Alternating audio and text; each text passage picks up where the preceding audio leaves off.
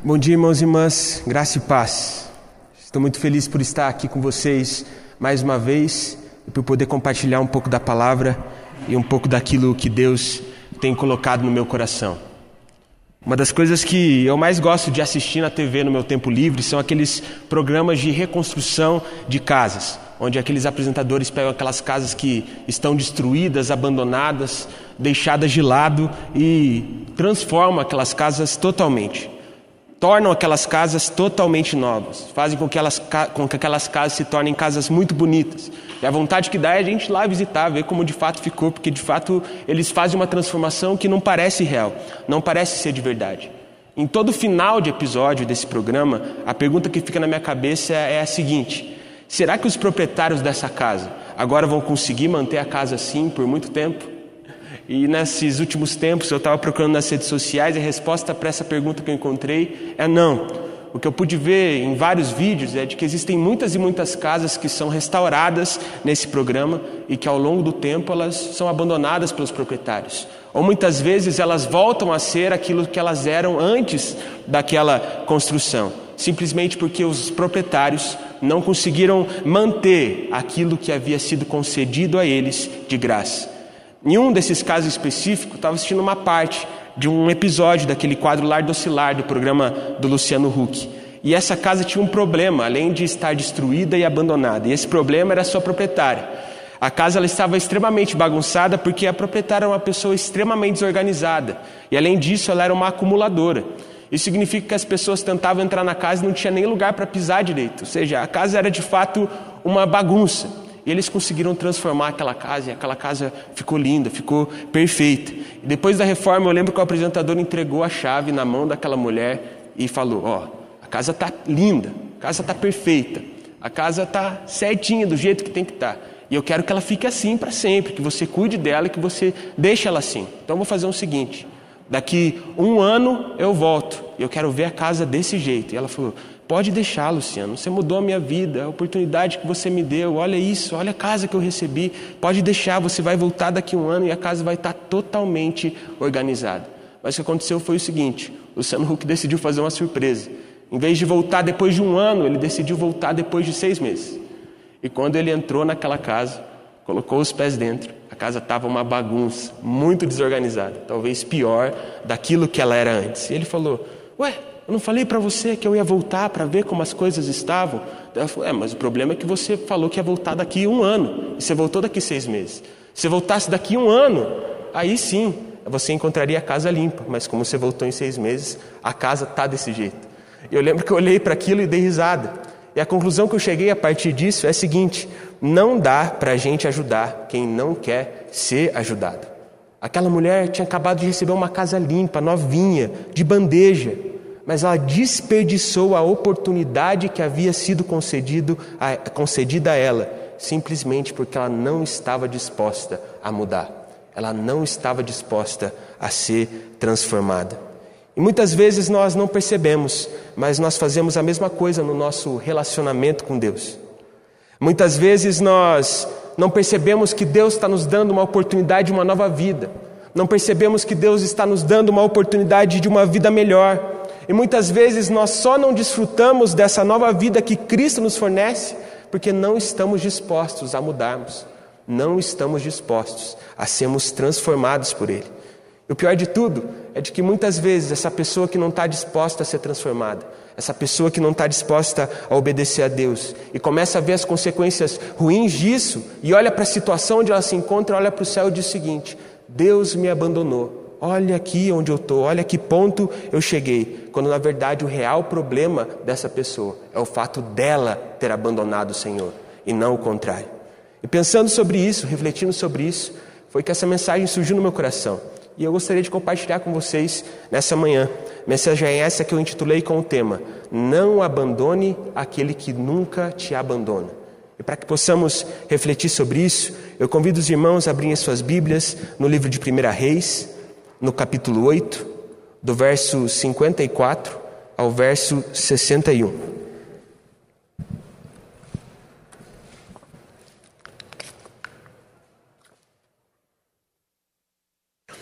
Primeira Reis, capítulo 8, do verso 54 ao verso 61.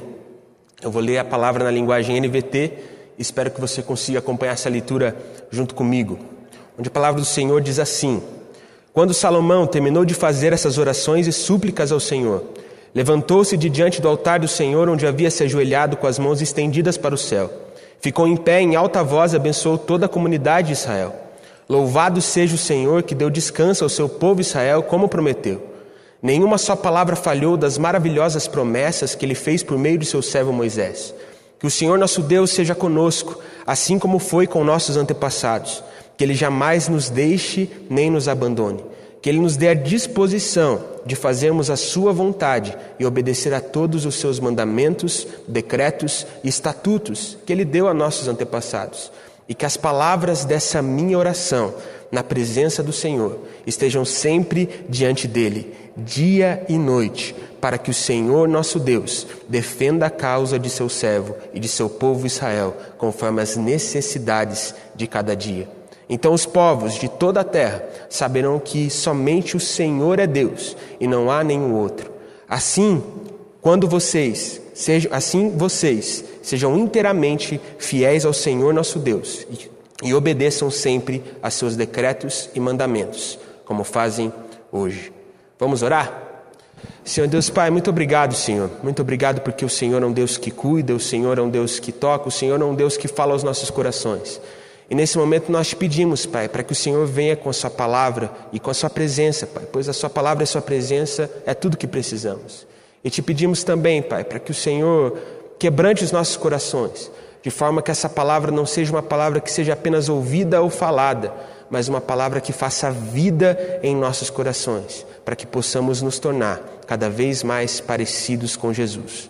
É isso que nós te pedimos, em nome de Jesus. Amém.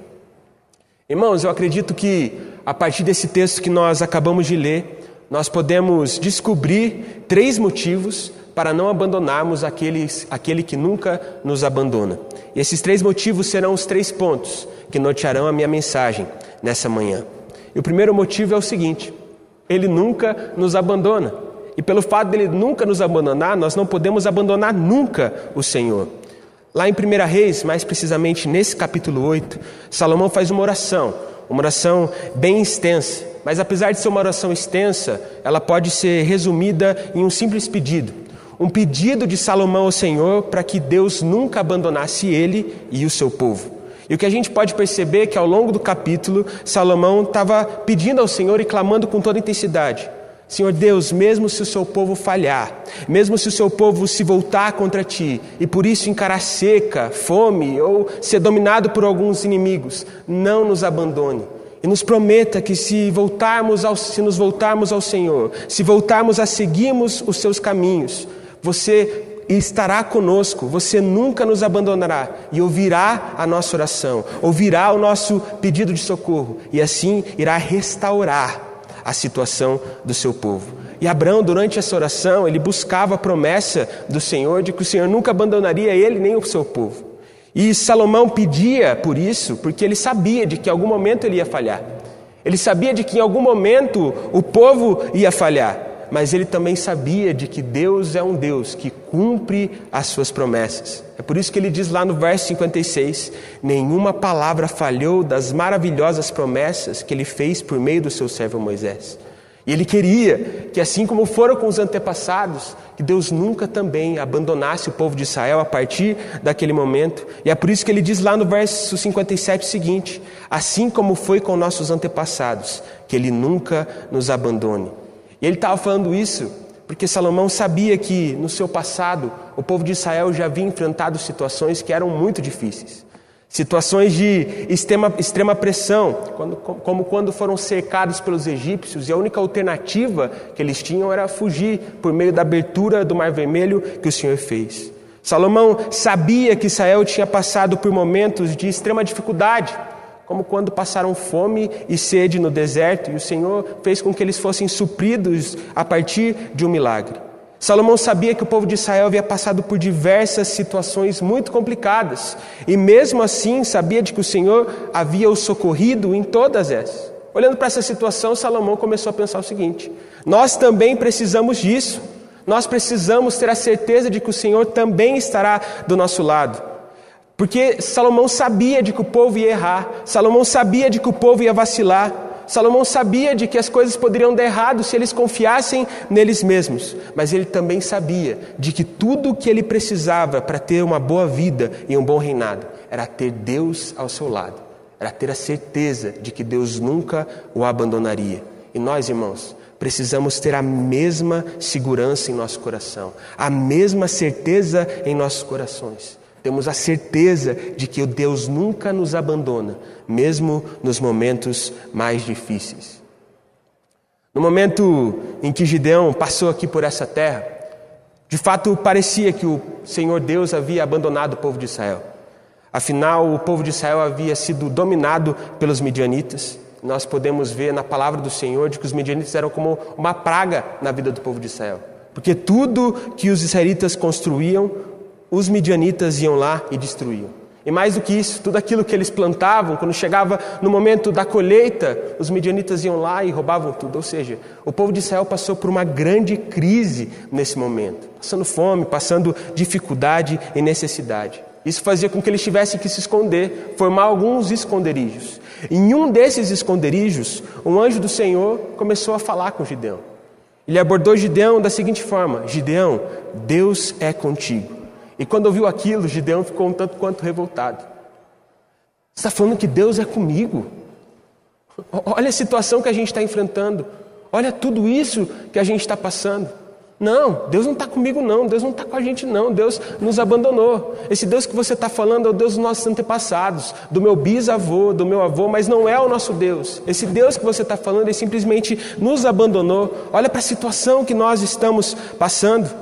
Mas apesar dessa revolta, o anjo do Senhor continuou ali conversando com Gideão. Ele disse: Gideão, vai na tua força, que o Senhor Deus vai te usar. É como se Deus estivesse dizendo a partir daquele anjo assim: Gideão, simplesmente me obedeça, porque se você me obedecer, eu vou tirar o meu povo dessa situação, eu vou te tirar dessa situação. O que a gente pode perceber nas Escrituras é de que Gideão ficou extremamente relutante, tão relutante que ele pediu algumas provas para saber se de fato o Senhor estava com ele, se de fato ele teria que fazer isso. Por quê? Porque ele ia enfrentar muitas dificuldades. Ele já estava enfrentando muitas dificuldades, ele sabia que para fazer isso, as dificuldades seriam ainda maiores. E depois dessas provas, ele se sentiu seguro para obedecer. E mesmo com todas essas dificuldades, ele decidiu buscar e obedecer ao Senhor. E, consequentemente, foi muito usado por Deus. Foi usado por Deus para que o povo de Israel fosse liberto daquela situação. Na minha opinião, irmãos, Gideão é o exemplo perfeito para nos mostrar de que Deus nunca nos abandona, mesmo nos momentos mais difíceis. Ele apenas está procurando por pessoas que estão dispostas a obedecerem e a serem fiéis a Ele, como Gideão, mesmo nos momentos mais difíceis. Nós precisamos entender, meus irmãos, de que Deus permanece sempre fiel. Afinal, Deus não pode negar a si mesmo. Muitas vezes nós enfrentamos crises na nossa vida devido à nossa infidelidade. Então entenda de uma vez por todas, não importa qual é a sua situação, Deus nunca te abandona. Ele simplesmente está fazendo a mesma coisa que estava fazendo na época de Gideão. Ele está procurando por pessoas dispostas a obedecerem a Ele e serem fiéis a Ele, mesmo nos momentos mais difíceis. Isso nos leva ao segundo motivo para não abandonarmos aquele que nunca nos abandona. Ele só precisa de obediência. Lá no verso 58, Salomão diz assim: Que ele nos dê disposição para cumprirmos os mandamentos que foram dados aos nossos antepassados. E eu realmente acredito que Salomão fez esse pedido porque ele sabia qual era o segredo. Ele sabia qual era o segredo de ter uma vida bem-sucedida. Ele sabia qual era o segredo de ter um reinado bem-sucedido. Ele sabia qual era o segredo de ter uma vida de satisfação. Ele sabia qual era o segredo de ter a vida que o Senhor havia preparado para ele. Esse segredo era muito simples. Esse segredo era simplesmente obedecer e se manter, se manter fiel ao Senhor em todo o tempo. E assim ter a certeza de que o Senhor estaria ao seu lado. E o que nós podemos perceber ao longo da história é que diversas vezes o povo de Israel acreditava de que havia sido abandonado por Deus. Eles achavam que esse era o problema deles. Mas o real problema deles era de que eles haviam abandonado o Senhor, e não o contrário. E muitas vezes na nossa vida acontece a mesma coisa. Nós olhamos para a situação difícil que nós estamos enfrentando e simplesmente começamos a pensar: Deus me abandonou. Olha isso que está acontecendo na minha vida. Quando na verdade o nosso problema é o mesmo dos israelitas. Fomos, fomos nós que deixamos de seguir ao Senhor. Fomos nós que abandonamos a Deus e a Sua palavra. Deixamos de obedecê-lo, nos afastamos dele e, consequentemente, vemos as consequências disso. No livro de 1 Reis, nós podemos perceber uma sequência de reis de Israel, de breves relatos sobre como foram cada reinado. E é interessante perceber de que os reis vão se alternando entre reis que foram fiéis e reis que foram infiéis. E os reis que foram fiéis são lembrados nas Escrituras como aqueles que seguiram a Deus e, consequentemente, tiveram um bom reinado. O problema do povo de Israel é que, na maioria das vezes, os reis eram infiéis. E, portanto, eles eram lembrados como reis que foram infiéis, desobedientes e, consequentemente, tiveram um péssimo reinado. E eu, quando estava lendo no nosso roteiro anual de leitura da Bíblia, eu comecei a pensar uma coisa. E se existisse uma lista da história das nossas famílias? E se existisse uma lista da história da nossa igreja? Como que nós seríamos lembrados? Nós seríamos lembrados como servos fiéis e obedientes ao Senhor e que, consequentemente, tiveram um bom reinado? Ou nós seríamos lembrados como servos infiéis e desobedientes ao Senhor e que, consequentemente, tiveram um péssimo reinado? Ao ler o livro de 1 Reis, nós podemos perceber de que Acabe foi um dos piores reis da história de Israel. Afinal, Acabe era muito desobediente e, além disso, também era infiel ao Senhor. Mas eu acredito que, apesar desses erros de Acabe, nós podemos aprender muito com a história dele. Uma das passagens mais interessantes que eu considero em relação a Acabe, ela está no capítulo 22 de 1 Reis, onde Acabe tinha o desejo de reconquistar uma terra que pertencia ao povo de Israel, mas que agora estava sendo dominada pelos sírios. E para isso ele pede ajuda do rei de Judá. Então ele chega para Josafá e diz o seguinte: Josafá, eu preciso da sua ajuda. Eu preciso que você me ajude a reconquistar aquela terra que pertence ao povo de Israel, mas ao mesmo tempo os sírios estão lá dominando. E Josafá fala: pode ter plena certeza de que eu vou te ajudar. Os meus cavalos são os seus cavalos, os meus soldados são os seus soldados. Mas eu vou, só vou te ajudar a partir de uma condição. Essa condição é de que você se consulte com profetas do Senhor para saber se de fato nós devemos atacar os sírios ou não. E lá vai Acabe consultar esses profetas. O que nós podemos perceber nas Escrituras é que ele consultou 400 e os 400 falaram que ele devia atacar. Então ele foi todo feliz contar para Josafá de que ele havia consultado um monte de profetas do Senhor e todos falaram que eles deveriam atacar. Mas Josafá disse o seguinte: Ó, oh, você tem certeza que não tem mais nenhum profeta do Senhor que a gente possa consultar? E eu lendo as Escrituras, eu imagino nesse momento acabe coçando a cabeça assim. Tem, tem sim, tem um profeta. O nome dele é Micaias. Mas o problema é que eu não gosto de me consultar com Micaias, porque Micaias ele nunca fala coisas boas a meu respeito. Ele nunca profetiza coisas boas em relação às minhas batalhas. E aí Josafá diz o seguinte: não menospreze aquilo que Micaias tem para falar. Então lá foi Acabe enviar os seus servos para buscar Micaias na casa dele. E o que a gente pode perceber lendo a Bíblia é que no meio desse caminho, os ajudantes ali de Acabe, eles olhavam para Micaias e diziam o seguinte, ó, o rei já consultou 400 profetas e todos foram favoráveis. Então, ó, acho melhor seu parecer ser favorável também. Mas Micaías dizia de que apenas falaria aquilo que Deus mandar. Então, quando chegou o momento de Acabe consultar aquilo que Micaías tinha, tinha para dizer, Micaías disse para ele não atacar, de que ele não devia atacar.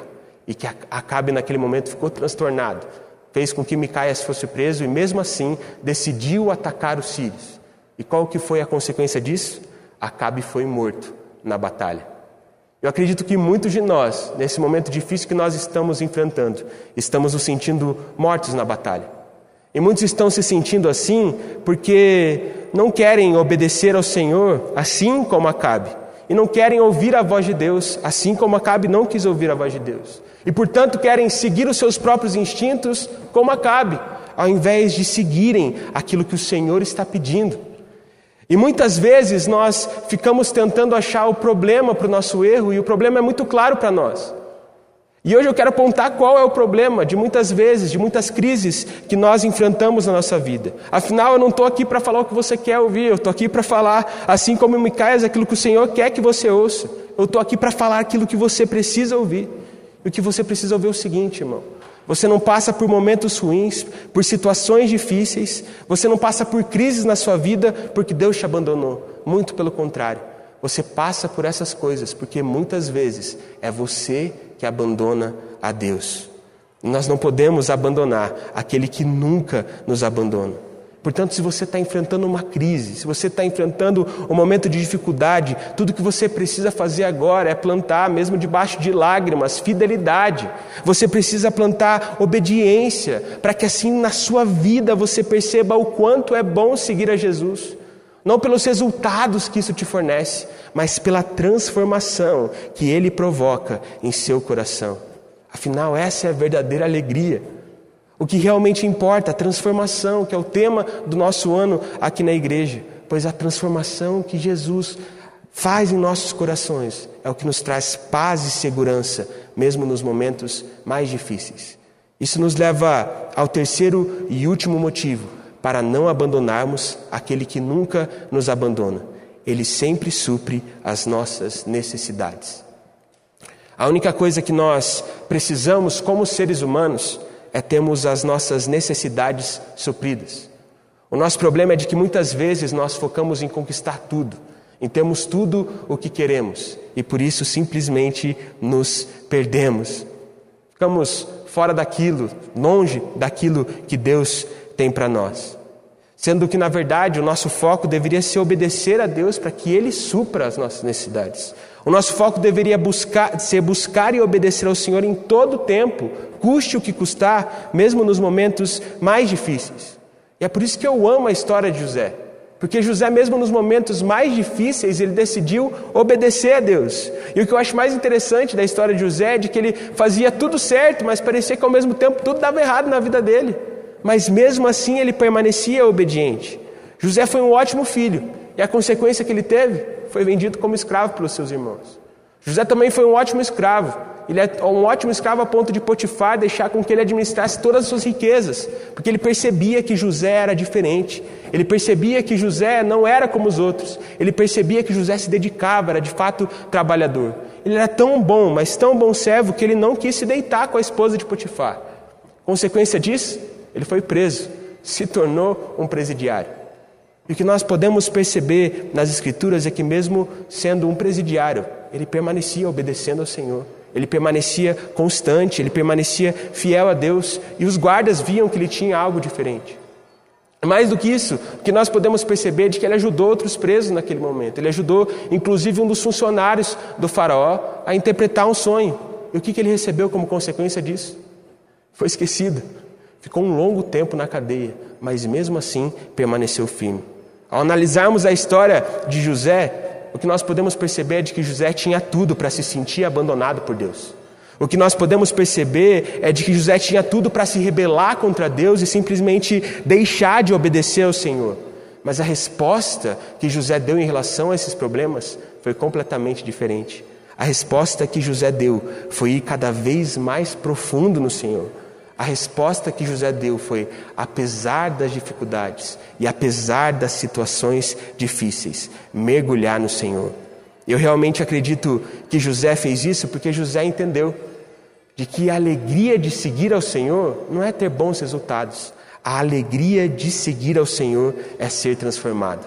E José foi tão transformado que quando chegou o momento dele receber a oportunidade que Deus havia dado a ele, ele não fez a mesma coisa que aquela mulher fez com o Luciano Huck. Muito pelo contrário, porque ele estava preparado para receber aquilo que o Senhor tinha para entregar para ele. E, portanto, fez um belo, um ótimo trabalho, sendo fiel e obediente ao Senhor nos momentos ruins e também nos momentos bons. Eu acredito que José também é uma prova para nós, do entendimento que nós devemos ter de que Deus nunca nos abandona, Ele apenas procura por pessoas que estão dispostas a obedecerem e a serem fiéis a Ele. E durante o reino de Acabe, eram pouquíssimas as pessoas que estavam dispostas a buscarem ao Senhor com toda intensidade, muito menos obedecerem a Deus com intensidade. Em um momento como esse que Deus levanta Elias. Todos nós já conhecemos a história de Elias. Elias vai lá, declara de que haveria uma seca, essa seca realmente acontece, e quando esse período está chegando no final, ele envergonha os profetas de Baal, mostra que o Deus de Israel é o Deus soberano sobre todas as coisas, com fogo caindo do céu. E naquele momento, que eu acho mais interessante, é de que o povo volta a adorar a Deus. Eu imagino como foi aquele culto. Eles vendo Deus agindo e eles voltando, se quebrantando, se arrependendo, querendo voltar a seguir o Senhor, porque eles perceberam de que aquele era o Deus soberano, de que o Deus de Israel era o Deus soberano e era ele que deveriam seguir. Eu imagino a profunda alegria que aquele povo sentiu. E o que é o mais interessante que nós podemos perceber na Bíblia é de que quando o povo voltou a adorar a Deus, quando o povo voltou a buscar a Deus, quando o povo deixou de abandonar o Senhor, a chuva que eles tanto queriam desceu. A chuva que eles tanto queriam chegaram. Chegou. E o que eu acho mais interessante disso é o momento em que Elias pede para os seus ajudantes analisarem como estava o céu, para ver se estava vindo alguma nuvem, e, consequentemente, para ver se estava vindo alguma chuva. E o que eu acho interessante nessa passagem é que o servo olha para o horizonte, o ajudante Elias olha para o horizonte, dá uma olhadinha e fala assim: Ó, até tem uma nuvem, mas é uma nuvem muito pequena, é uma nuvem do tamanho da mão de um homem. Mas essa pequena nuvem se tornou uma grande nuvem que trouxe chuva em abundância para o povo de Israel. O que eu percebo que tem acontecido com muitos de nós nesse momento, irmãos, é que nós olhamos para o horizonte da nossa vida e vemos apenas uma pequena nuvem e achamos que a partir disso Deus não pode agir.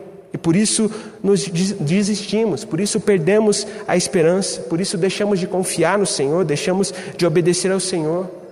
Mas o que nós devemos fazer é confiarmos no Senhor Jesus a partir dessa pequena nuvem, pois a partir dessa pequena nuvem pode cair chuva em abundância nas nossas vidas. E quando cair dessa chuva, meus irmãos, nós estaremos preparados como José para não desperdiçarmos a oportunidade de vida nova que Cristo nos fornece. Mas para isso, você não pode abandonar o Senhor. Você precisa estar próximo dele, você precisa ser fiel a ele, você precisa buscar obedecer a ele em todo o tempo. E para encerrar, eu gostaria de te fazer uma pergunta. Será que nesse tempo de pandemia você não abandonou o Senhor? Será que nesse tempo de pandemia você não se esfriou um pouquinho? Será que nos últimos tempos você tem reclamado tanto da vida e dizendo que Deus te abandonou, quando na verdade foi você que abandonou Ele? Outra pergunta que eu quero fazer no seu coração: que tipo de rei você tem sido? Como você seria lembrado na história da sua família, lembrado na história da nossa igreja? Um servo que foi fiel ou um servo que foi infiel? Um servo que foi obediente ou um servo que foi desobediente? Um servo que teve uma boa vida ou um servo que simplesmente menosprezou a oportunidade que Cristo te fornece?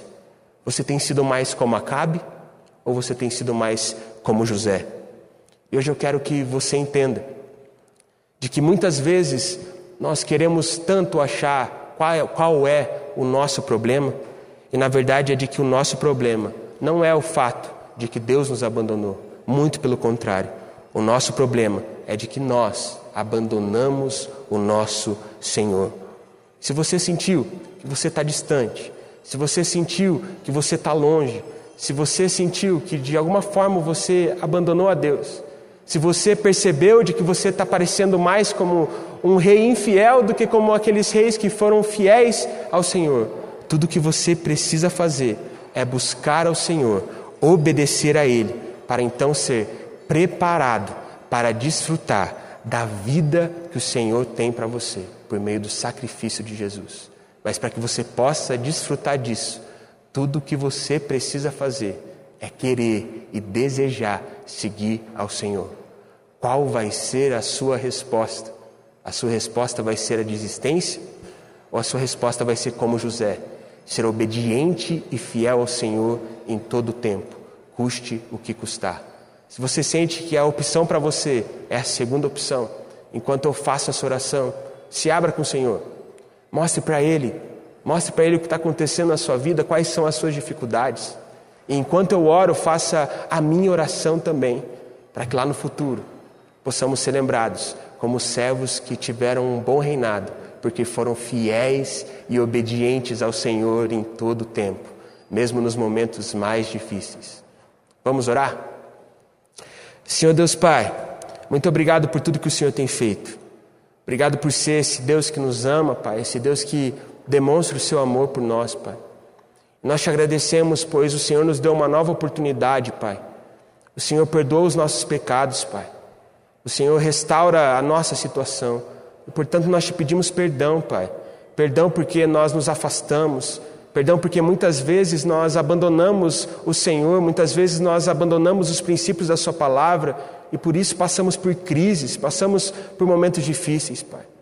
Mas nós nos arrependemos e com a certeza de que o Senhor nunca nos abandona, mediante o sacrifício de Jesus, nós nos rendemos ao Senhor e pedimos: transforme as nossas vidas, Pai, e nos torne pessoas obedientes e fiéis ao Senhor, assim como José, Pai. Que possamos, apesar das dificuldades, apesar das limitações, buscarmos o Senhor e obedecermos ao Senhor e vemos o Senhor agir em nosso viver. Esse é o nosso desejo e esse é o pedido do nosso coração, Pai. Que possamos ser fiéis como Jesus e desfrutarmos da vida que o Senhor Jesus tem para nós. É isso que nós te pedimos. Em nome de Jesus. Amém.